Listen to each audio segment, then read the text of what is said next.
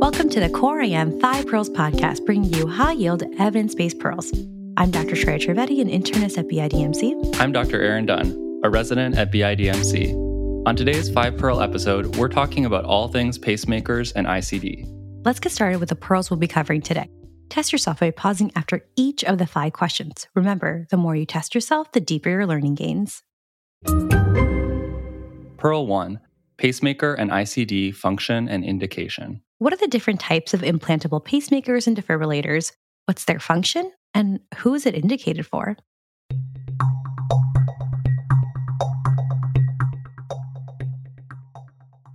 Pearl 2 Recognizing device type. How do you tell what type of implantable cardiac device your patient has?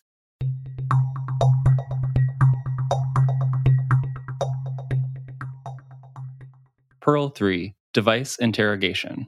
What exactly is a device interrogation, and when should you consult electrophysiology for a patient who has an implantable device?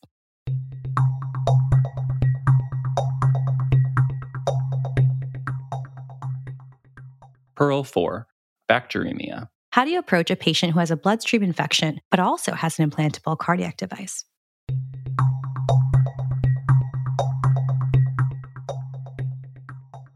Pearl 5 End of life care. How do you approach end of life with a patient who has a pacemaker, and how do those conversations differ?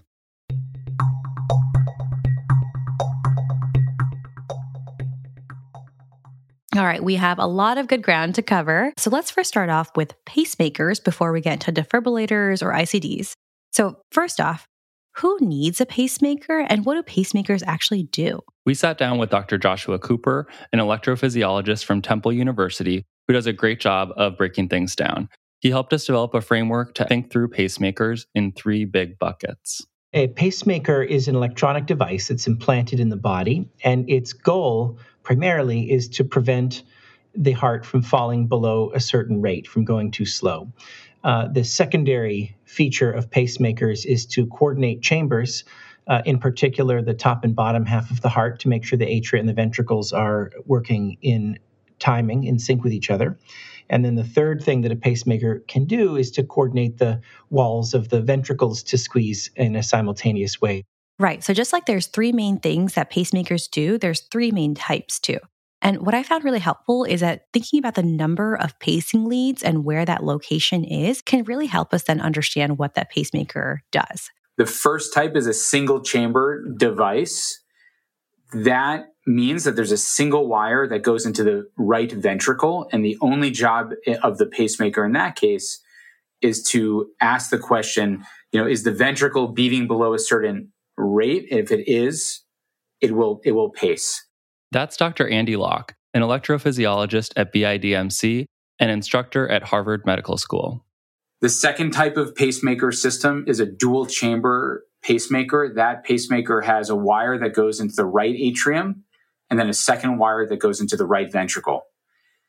This system, same thing. It looks at the heart rate and it says if the heart rate drops below a certain point, it will kick on and start pacing the heart. But the bonus of this system, because there's a wire in the atria and the ventricle, is that the pacemaker can time that atrial contraction with the ventricular contraction. Okay, so that can create AV synchrony. The last type of pacemaker, called cardiac resynchronization therapy, also known as biventricular pacing, is a fancy way of saying we're going to stimulate both ventricles to contract at the same time. And to do that, there are actually three leads one lead in the right atrium, one in the right ventricle, and then one in the coronary sinus. You know, Aaron, I don't know about you, but I kind of find it annoying that there's something called a dual chamber, which is two leads, as, as one would, you know, guess. But then there's cardiac resynchronization therapy, CRT, which is also called biventricular pacing, but that's actually three leads. Yeah, even even though that that bi prefix suggests otherwise. Yeah, and I'm glad we're calling it out so we then we can kind of keep it straight. So dual chamber pacing is two leads, and biventricular pacing refers to cardiac resynchronization therapy, which is actually three leads. Annoyingly, um, but anyways, now that we uh, now that we covered those types and got some of the nomenclature right, I guess the next question is which patients are pacemakers most helpful in? There are really two main indications for pacing. One indication is sinus node dysfunction. The other indication is atrioventricular or AV conduction disease. The sinus node, again, is a structure in the right atrium that sets the heart rate. And over time, there's going to be a variety of reasons why someone develops sinus node dysfunction. The most common cause is just through aging and fibrosis. The sinus node stops working well. And what that can look like is patients can come in with sinus bradycardia. They can come in with a junctional rhythm. They can have intermittent sinus node dysfunction. So one day they're fine, they can have a pause. They can feel what's called chronotropic incompetence. They can feel like they can't get their heart rate as high as they want their heart rate to be when they exercise or they walk, so they feel short of breath. This is your 60 odd year old um, young, uh, you know, relatively young patient who basically says, Hey, I had a syncope, but then over the last three months, I've noticed that as I exercise, I get more and more tired. I'm unable to increment my heart rate. That's Dr. Kamala Tamirisa, an electrophysiologist at Texas Cardiac Arrhythmia Institute. In addition to that chronotropic incompetence or symptomatic sinus pauses, the other thing that falls into that sinus node umbrella is Tachy-Brady syndrome. If you have a patient that has Tachy-Brady syndrome, by definition, they have sinus node dysfunction because that's the bradycardic part of it. So, this is your patient with AFib where they go at a rate of 120s, 190s.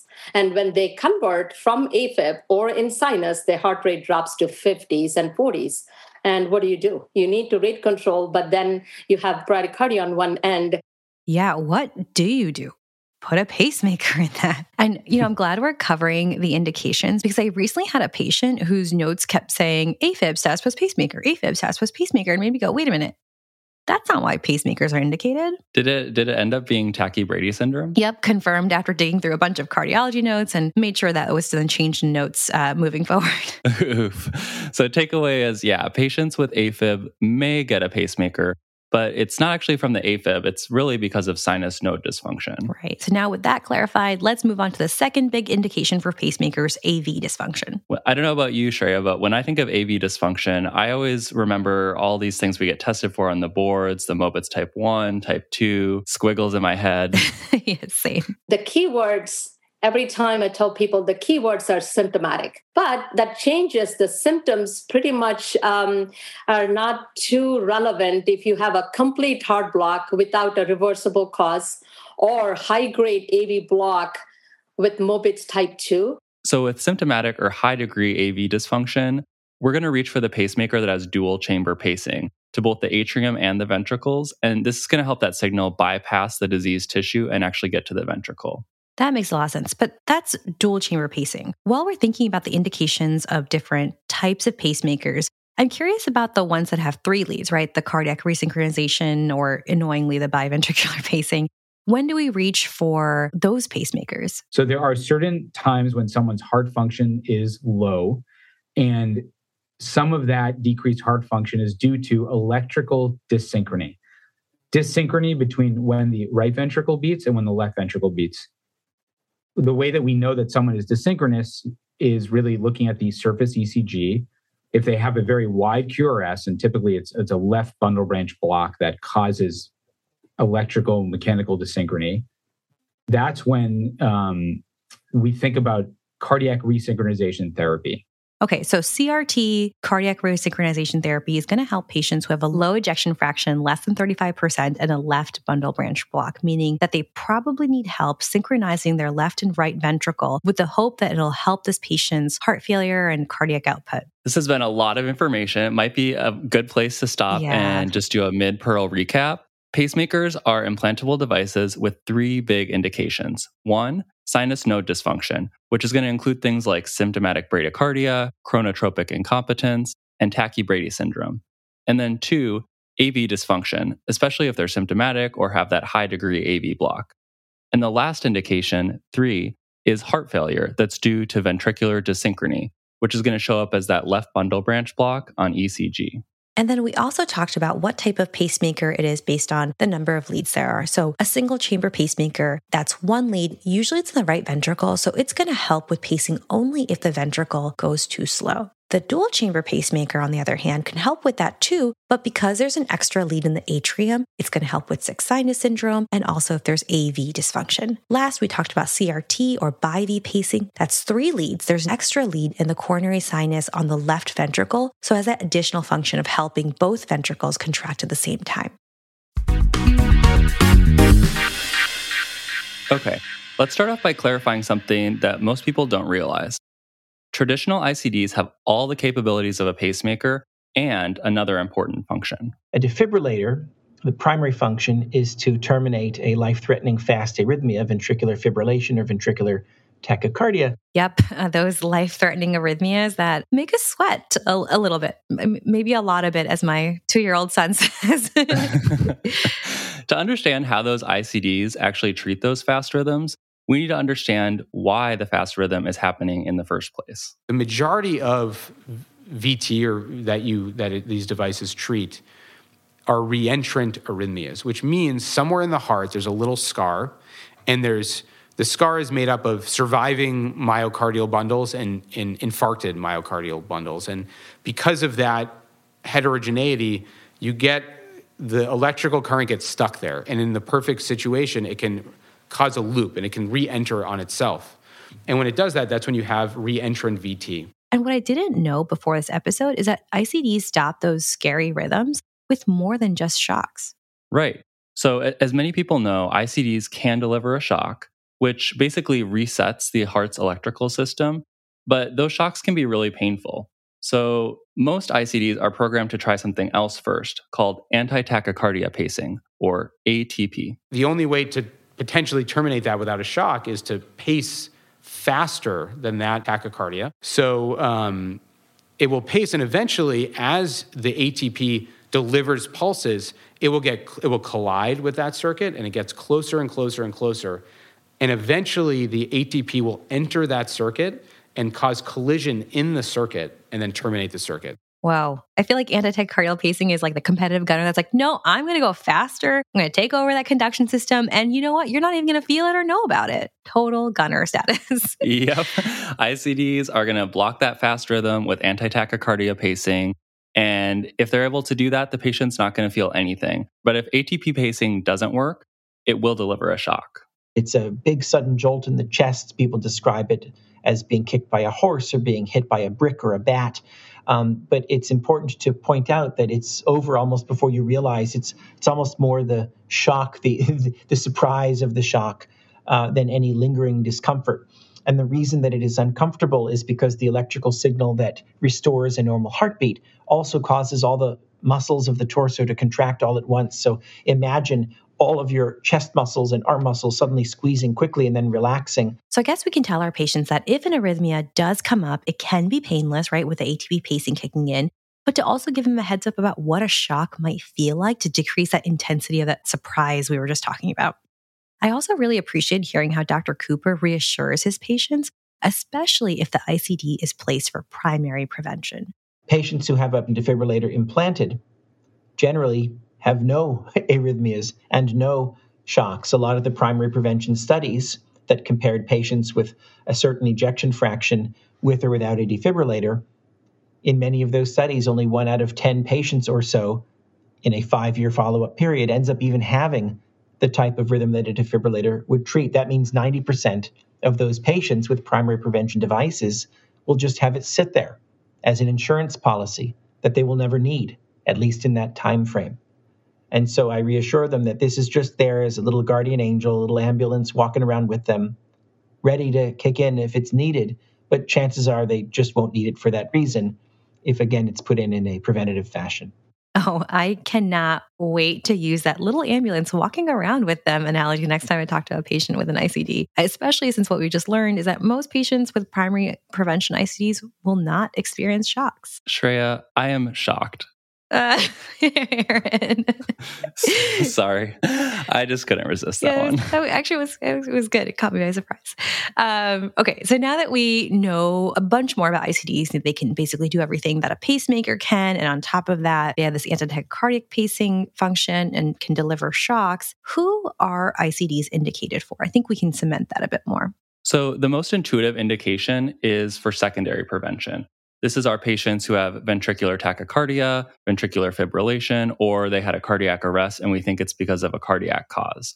So you want to prevent a second event in these patients. Oh, yeah. We do not want more VTach, VFib. Okay, so that's secondary prevention. What about primary prevention? Primary prevention is patients that we know that are at risk for ventricular tachycardia, ventricular arrhythmias, but they haven't had one yet. So if someone has heart failure and an EF less than 35%, you can put a defibrillator in someone. You want to make sure that when you make that decision, that the patient has had at least three months of goal directed medical therapy. And you want to make sure that you're at goal. And as a throwback to our GDMT episode, at goal means three months of guideline directed medical therapy. So, good doses of beta blockers, mineralocorticoid receptor antagonist, or an ACE or ARB, or angiotensin receptor neprilysin inhibitor. And now we also have SGLT2s. There's like so many new drugs. And what we're finding is patients are really responding well to these drugs. So the event rates that the trials used to show, they're not, they're potentially not as high as they used to be. Yeah, I really appreciate hearing that nuance because, right, we are in a different era. We have really good GDMT and maybe can give us more motivation to maximize the doses that our patients can tolerate. So maybe our patient might not even need an ICD. Great. Now that we've covered all that ground on traditional ICDs and pacemakers, lots of grounds, lots of ground. I actually was really excited to hear about newer types of implantable cardiac devices like leadless pacemakers. Leadless pacing is is also very cool. So imagine instead of having a um, a battery and a wire, you have a small device that's about the size of a bullet that goes directly into the right ventricle. Wait, what? Directly into the right ventricle? I know, right? Leadless pacing can be a good option for patients who aren't good candidates for traditional pacemakers. Or, you know, you're not expecting people to live, you know, 95 year old with with um, with dementia who may have a hard time letting a pacemaker site heal. This is a great option for people. Leadless pacing may be good for patients who are at high risk of infection or for patients with poor vascular access options. So, people with occluded veins or think patients on dialysis. Yeah, I'm glad we have more options for them. And I think we also heard about subcutaneous ICDs. What's all the buzz about sub-Q ICDs? The device goes along the left lateral chest, along the mid axillary line, and the lead is basically tunneled under the skin. And we use a tunneling device and tunnel it under the skin and place it next to the sternum. Everything in the subcutaneous space the beauty of the device, as the name says, subcutaneous defibrillator, we do not invade the vascular space. So there are no leads traversing the venous system, which is excellent. Risk of infections goes down, complication rates go down too. So, yeah, so these devices definitely have lower rates of infections, but as Dr. Tamirisa warned us, they also have its limitations. So, for example, subcutaneous ICDs, they can't pace, they can't do the antitachycardic pacing, uh, it can only shock. So again, that's going to be a downside if a patient needs that pacemaker function or experiencing, um, you know, a lot of VTach and having a lot of shocks and can't do the ATP pacing. It's actually really cool to hear about these newer technologies. And I'm just so excited to see kind of where they go and what other options we can offer our patients. And I think what I'm taking away from this is that pacemakers and ICDs are evolving technologies and that there are probably options for patients that we aren't aware of. So, always good to ask our, our electrophysiology colleagues. So let's cement this beast of a pearl. Big takeaway is that the number of leads and the anatomy of the pacemaker is going to help us understand that main indication. Why don't we do some retrieval practice? Because, you know, I'm a big fan of that. When you see in a one liner someone with a single chamber pacemaker or a single lead, what are you thinking about, Aaron? So, a single chamber pacemaker, which we really don't see that often, is going to kick in uh, when the heart rate falls too low. Great. What about when you see dual chamber pacemaker? So it's going to help bypass the AV node, and it's going to be helpful for patients who have high degree or symptomatic AV block.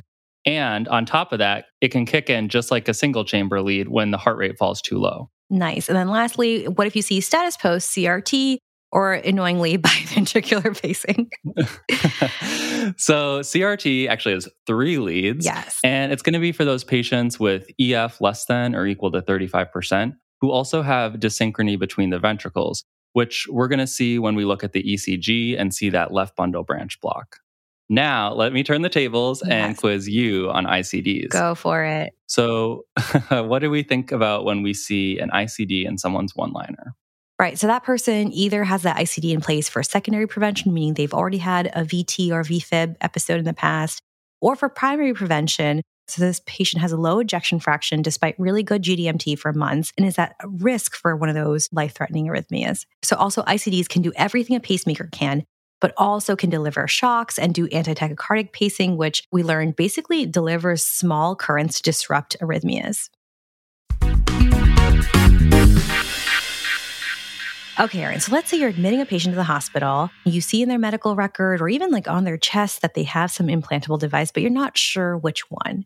What I didn't know before this episode is actually knowing what brand the pacemaker or ICD is can actually help our electrophysiology colleagues out a ton. Yeah, especially if we're asking them to do a device interrogation, if we can figure out what type of implantable device the patient has, it really helps our cardiology colleagues know what equipment to bring to the bedside. I don't know if you've ever seen, you know, the fellows running around with the the manuf. I just the worst consult to get is it's a device you don't know what brand, so you're bringing four of those with you, and it's it's inevitably two in the morning, and you're and you're running around. Yep, we can save them from running around with four device interrogation machines. I can only only imagine. Um, so, where do we start? How can we figure out what device this is? The first thing I would say is to ask the patient. you would be amazed to know that patients know what they have. And and if they don't know their kids may know their their their partner may know. I mean just ask them. But then again if these concepts are confusing for us imagine they might be pretty confusing for patients. And we've all been burned before by a patient misremembering something. Many people with a defibrillator will refer to it as a pacemaker, not really understanding the difference between them. So, simply asking a patient, What kind of device do you have in? Uh, they may say the wrong thing. The second thing, they may have a card with them that says exactly all the all the device manufacturers. They actually give temporary cards, then they mail patient cards once they have an implant. So almost if they forget, ask them to look into their wallet. Yeah, but but what if they don't know or they don't have the card or that wallet is still at that good old outside hospital emergency room? Oh, so real. We've definitely been there. If you don't have that availability, a chest x-ray is your best friend. When you look at a chest x-ray, there are a couple clues as to what to know. As to, as to, as to how you can know what they have. Okay. Um, the first clue so the first thing you can decide is is this a single chamber dual chamber or bi v system great and then how do we tell a difference between if it's a pacemaker or an icd right like icds can do everything a pacemaker can but both can have one lead or two leads or three leads. And how do we tell the difference between if it's a pacemaker or an ICD? Yeah, great question, Shreya. So, this is where the size of the leads is actually really important. If you look at an x ray, an ICD is going to have a thick coil at the end, whereas a pacemaker lead will be thin all the way through. Hmm. I have to say, this didn't really stick, obviously, until like I saw the images. And there's a really great recent reading room bite that we just did that'll help kind of cement it. We'll link that in the show notes. Yeah, yeah, definitely check that out. Also, if you can't tell who the manufacturer of a pacemaker is simply by looking at the chest x ray, we learned about two cool free apps Pacemaker ID and Cardiac Management Device Finder, where you can take a picture of the chest x ray on your phone and the app will tell you the manufacturer based on how it appears. Ah, so neat. Okay. And by the way, like we have no conflicts of interest with these apps. These are just the ones that the electrophysiology experts told us they use all the time. So um, but I'm glad we have that app. I definitely can see myself using that in the future. All right, so let's summarize this quick pearl on figuring out what type of pacemaker or ICD our patients have. So it's a good idea to just start off by asking the patient, especially if they have a card with the brand name and the type. And then the other way is to uh, look at the number of leads on the x ray, and then also to see if it has that thick coil at the end of the lead to indicate it's an ICD. Just a quick word from our sponsor. We all want to eat healthier, but let's be honest, between our busy schedule and the endless prep and cleanup, it feels kind of out of our reach. You know, we often are aiming for better nutrition, but end up compromising for quick fixes that are anything but healthy. Now, imagine a different scenario. Picture a day where you're coming home to gourmet, nutritious meals that are ready in just two minutes. With Factors, that is possible. Factors delivers delicious, chef crafted, dietitian approved meals right to your door ready to heat in just two minutes, giving you over 35 weekly options to choose from, from Calorie Smart to Protein Plus to Keto. And don't forget, they have 60 plus add ons for an extra boost from breakfast to midday bites, so you're not spending all your time and money in the hospital cafeteria. So, no prep, no mess, just real mouthwatering meals tailored to fit your schedule and dietary needs. With Factor, you're not just saving time, but you're elevating your meal game without the hassle of cooking. Head to factormeals.com slash coreim50. Use the code coreim50 to get 50% off. That's the code coreim50 at factormeals.com slash coreim50. Okay, so let's return to that patient we're admitting to our internal medicine service with a cardiac pacing device. Now we figured out how do we identify the device they have.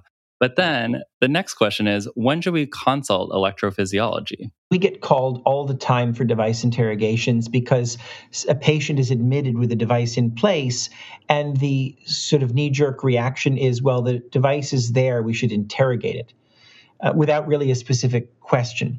You know, I think one of the reasons why is that we often have a blind spot in that we don't realize that every person with an implantable device sort of is already being monitored for anything major, even without a formal interrogation. Recognize that patients with a defibrillator or a pacemaker are under close monitoring by their electrophysiologist, which nowadays includes remote device monitoring that sends us regular reports.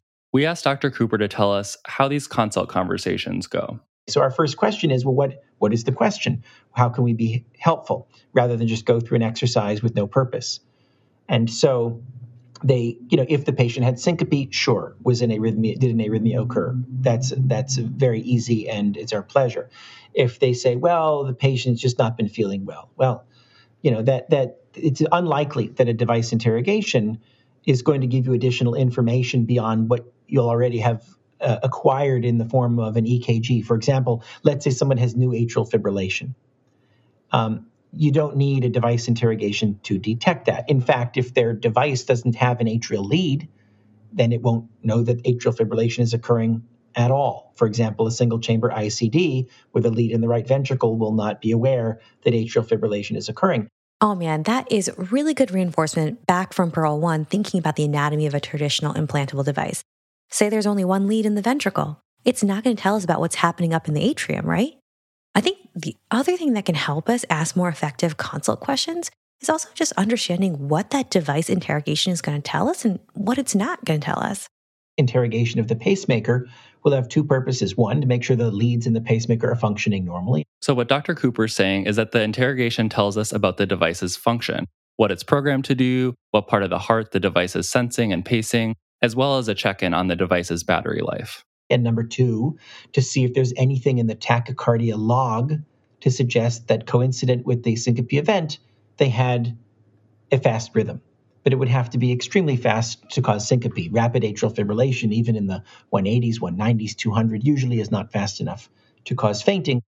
All of these devices have event logs where you can go back and see how often is a patient pacing? How often are they in AFib? How long are the AFib episodes? Are they having episodes of VT? Are they having PVCs? How many PVCs are they having? So, that event log, yes, it's a wealth of information, but also understand it has its limitations, right? It's not going to tell you everything that happened to the patient. That event log will only tell you the things the device is programmed to record and do. It's important to recognize that there could have been an arrhythmia that fell outside the bounds of the programming of the defibrillator. What if the patient had VTach at 195 beats per minute. The defibrillator, programmed at 200, for example, wouldn't detect it and wouldn't report it unless it was programmed with a, a, re- a, reporting zone where that fast rate fell into a zone that the defibrillator was told to save that event in its memory and or treat it. This means that an unremarkable or normal interrogation doesn't necessarily mean that the electrical system of the heart is normal. Yeah. So I guess, you know, given that device interrogations can have limitations, I mean, they're pretty good, but knowing what we know, I guess when should our antennas go up a bit that the device interrogation for one of our patients might be missing something important? Yeah, great question, Shreya. Dr. Cooper gave us a great example when we sat down with him of just that. He was taking care of this patient who had cardiac sarcoidosis and complete heart block, and they came in because they had been feeling really lightheaded. The patient had an ICD placed and their symptoms got better. The patient did well for a number of years, and she then reported that she said, You know, I, have had a couple of these spells that feel a lot like when before you put my first pacemaker in. And the device interrogation was benign. The leads were fine, the thresholds were good, there were no arrhythmias in the device logs, but my antenna went up because I said that's that's not right. If you feel like you're having lightheaded spells and you say they are very reminiscent of your previous ones, there's a problem. There can be an issue with the wires. The wires, the leads from pacemakers and defibrillators are the weakest link of these systems. They over time can get damaged. The insulation can rub away. And those problems can be intermittent. You may do a full interrogation and see nothing wrong, and yet there is a problem that is an intermittent problem that you were not able to detect at that moment. You need to further investigate. A negative, normal interrogation does not mean that there isn't a problem.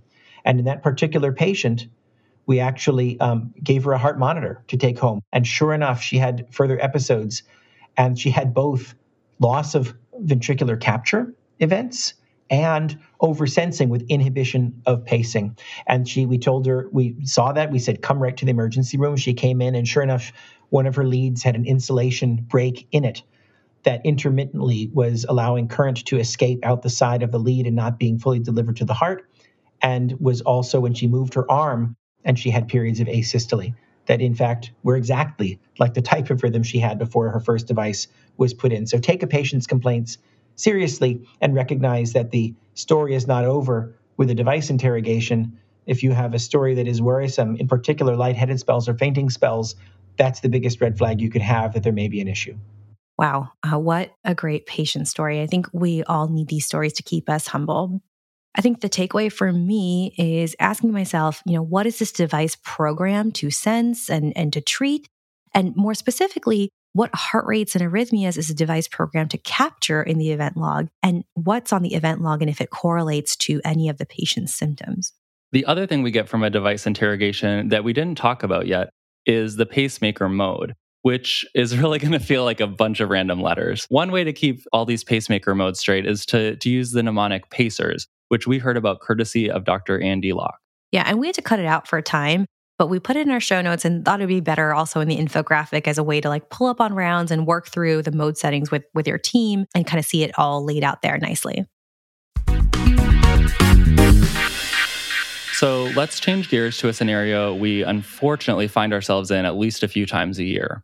It's that patient who has a pacemaker or ICD, and you get a call from the micro lab, positive blood cultures one thing that uh, it's like uh, you know you go to bed every day thinking i hope this device doesn't get infected. If anything gives us gray hair the bacteremias give us the gray hair. So as many as uh, 1 in 20 patients um, uh, basically will have CIED, you know, implantable defibrillator or pacer device infection over the next three years. So you implant a device today. For the next three years, you tell patient, oh, the risk of infection is always going to be there. 1 in 20. And um, more than 60,000 uh, patients actually uh, develop an infection per year, you know, in this country. That's the number. It's a huge number. Wow. That is a huge number. One in 20. One way that we try to reduce lead complications such as infection is to not put devices in people that really don't need them. So that's probably the best thing.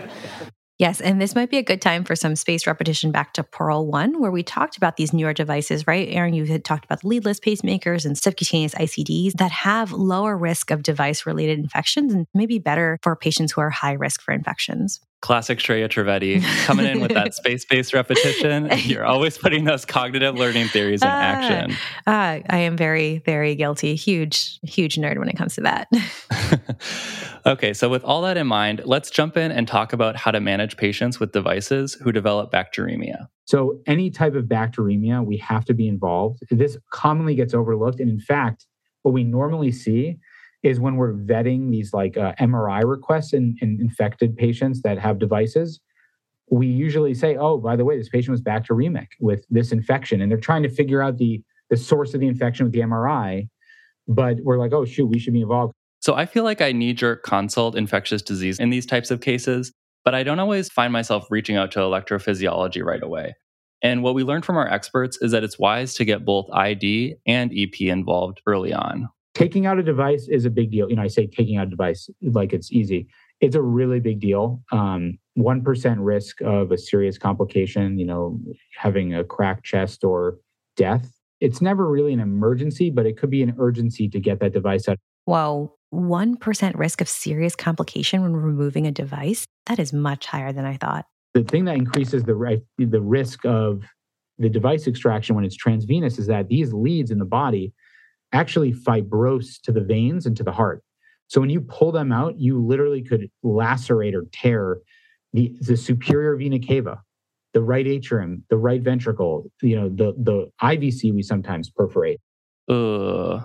Pacemaker extraction involves literally pulling on the leads that are fibrosed to patient's vessels that definitely sounds like a high bleeding risk. Yeah, I like I feel like I can't get out the image of like fibrosed vessels and someone trying to like take out leads from it. Yeah. so I guess if pacemaker extraction is a big deal, do all pacemakers need to be taken out in a patient who's bacteremic? The way we think about this is so if there is bacteremia, does a patient have persistent bacteremia or uh, do they have bacteremia and now it's better? In the case of persistent bacteremia, pretty much irrespective of the, the bug, if you've dealt with the source but you still have it, you have to assume the device is infected. So the device will have to come out. Okay, persistent bacteremia, device out. And just so we're on the same page, we're defining persistent bacteremia as two or more days of positive blood cultures. What about transient bacteremia, though? This is like maybe the blood culture is cleared within a day or so. In situations where patients bacteremic, they have a source, you get rid of the source and they've cleared their cultures. It then comes down to what was the bug.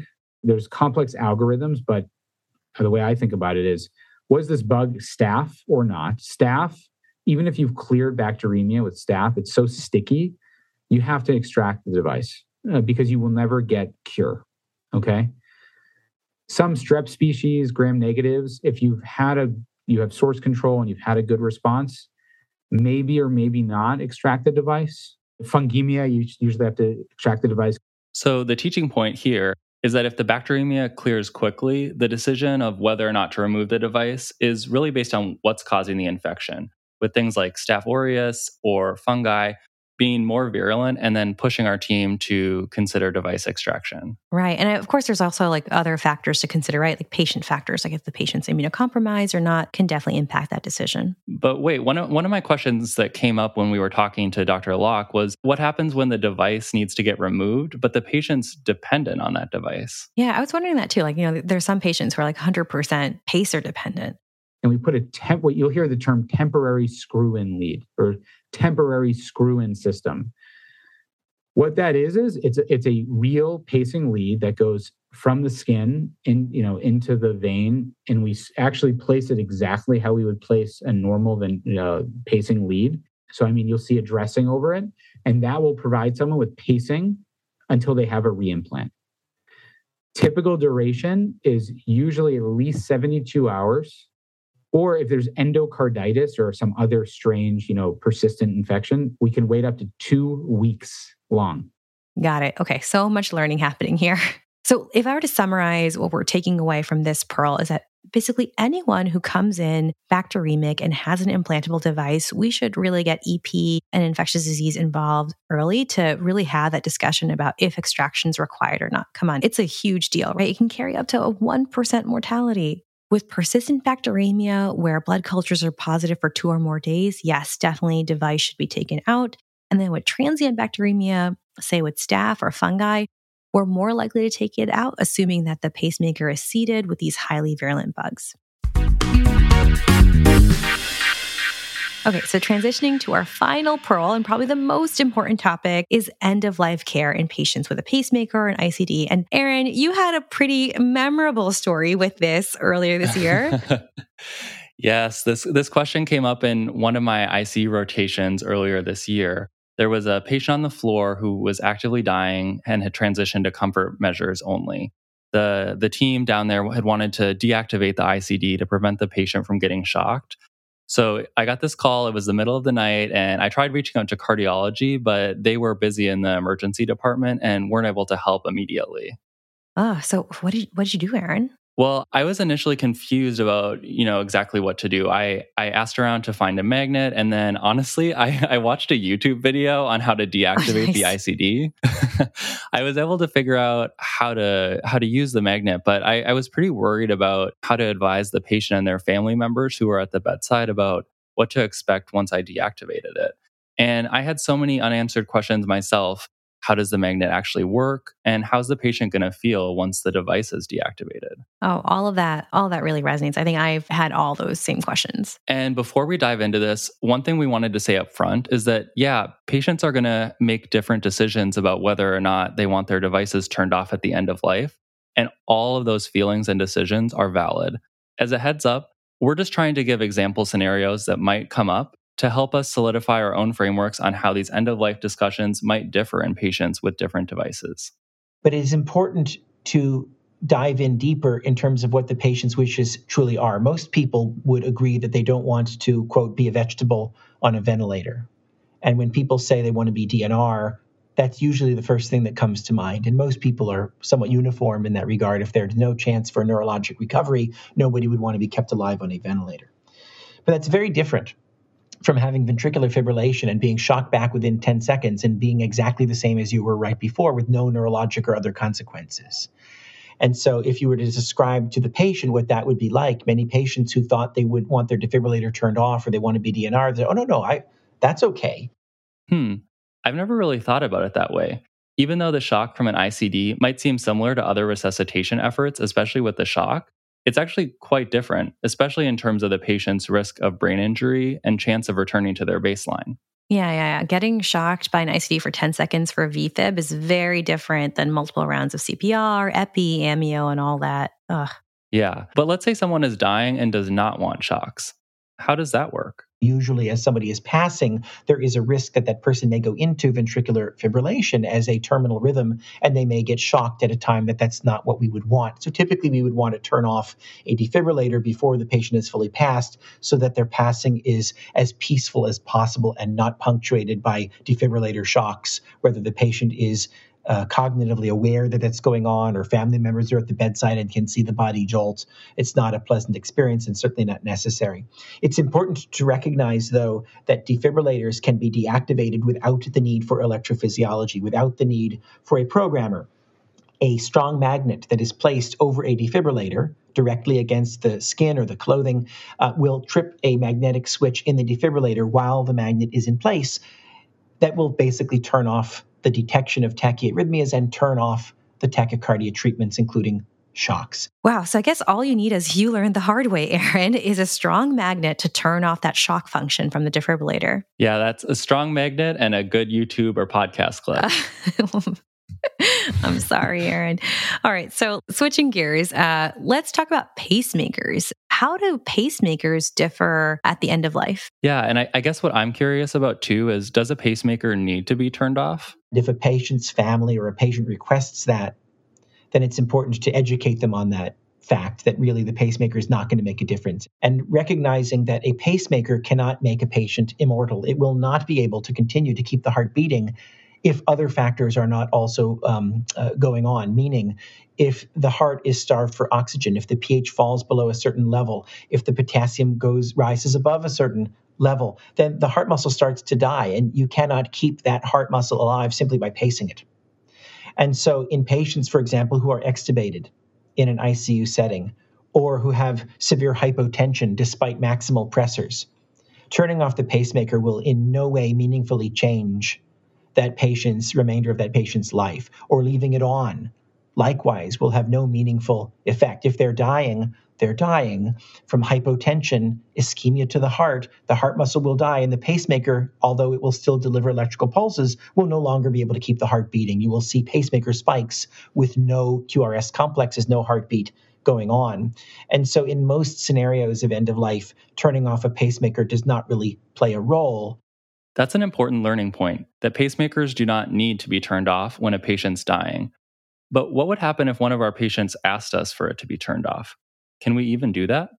If a pacemaker were to be, quote, turned off, meaning you literally turn off the pacing functions, then what would then happen to the patient would depend on how much they rely on that pacing. If they pace um, on rare occasion, then there would be no immediate effect.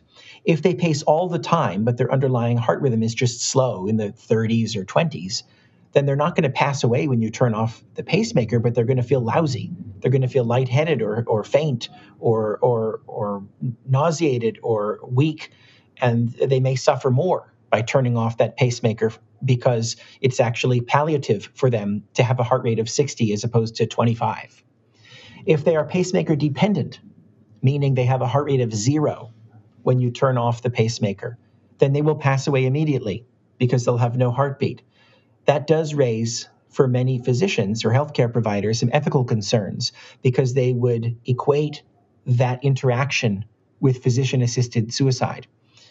And there have been many ethical committees and discussions and publications about this about what is the difference, if any, between an implanted pacemaker that's keeping a person alive and a ventilator that's keeping a person alive, because they're very different in terms of how we perceive them. A pacemaker may have been implanted for 10, 15, 20 years, and it's invisible to the eye because it's under the skin and it's internal. In fact, we almost consider it incorporated as part of the patient. But it is an electrical man made device that is keeping the patient alive. It's just not visible. A ventilator uh, is obviously much more visible and much more invasive in a way. I've myself personally evolved in my thought process. I was very uncomfortable early on in my career with the concept of turning off a pacemaker in somebody who requests it. Um, and I, uh, I've evolved over time to recognize that it truly is an artificial means, even though it may have been present for a long time, of keeping somebody alive who's pacer dependent. And I have, in fact, on a couple occasions, turned off a pacemaker in a patient uh, who requests it or whose family members request it. One notable example was a patient who had a massive stroke, a devastating neurologic injury but whose organs were fine. His heart was beating, his kidneys were functioning, he was breathing on his own. He was not intubated. He was lying there in bed breathing fine, but he had no uh, cognitive function left because of a devastating stroke and was in bed. And who knows how long he would live. The family decided, first of all, to not put a feeding tube in and not feed him. But in addition, he was pacemaker dependent, and they requested the pacemaker be turned off. And um, that is something that I did after a long discussion with the family. What a profound story. There's just so much in there. Yeah. It's it's really helpful to hear his perspective and how that thought process has changed over time on this issue. So, what are you taking away from this, Shreya? Well, a lot. But one big one is that end of life situations with a pacemaker can vary a lot. And so I think I need to be thinking about, you know, why is this pacemaker in this patient? What's it doing and how dependent are they on it? What about you, Aaron? What, what are you taking away? So, what I'm coming away with is that pacemakers actually do not need to be turned off. And in fact, it likely would make the patient feel worse if they have a slow heart rate. But if turning off the pacemaker is in line with their wishes, it's best to loop in ethics or palliative care to help with that really complex decision making. And then lastly, with ICDs, we can use a magnet to turn it off so the patient doesn't feel shocks at the end of their life. And with that end of life discussion, we are at the end of this episode. We thank you so much for, for your time. We hope you learned a ton. And if you found it helpful, please share it with your team, your colleagues, give it a rating on Apple Podcasts or wherever you podcast. It really does help people find us. Tweet us, leave us a comment on our website, Instagram, or Facebook page. Thank you so much to Dr. Pamela Tung and Dr. Saima Kareem for reviewing this episode. Thank you to Dr. Bhatia for the audio editing, and as well to Dr. Kathy Sasan for the accompanying graphics. This episode was made as part of the digital education track at BIDMC. Thanks to all our great great educators and mentors. Also, this episode was recorded in part of ACP Massachusetts earlier this year. We love hearing your feedback. Email us at hello at coreimpodcast.com. The opinions expressed are our own and do not represent the opinions of any affiliated institutions.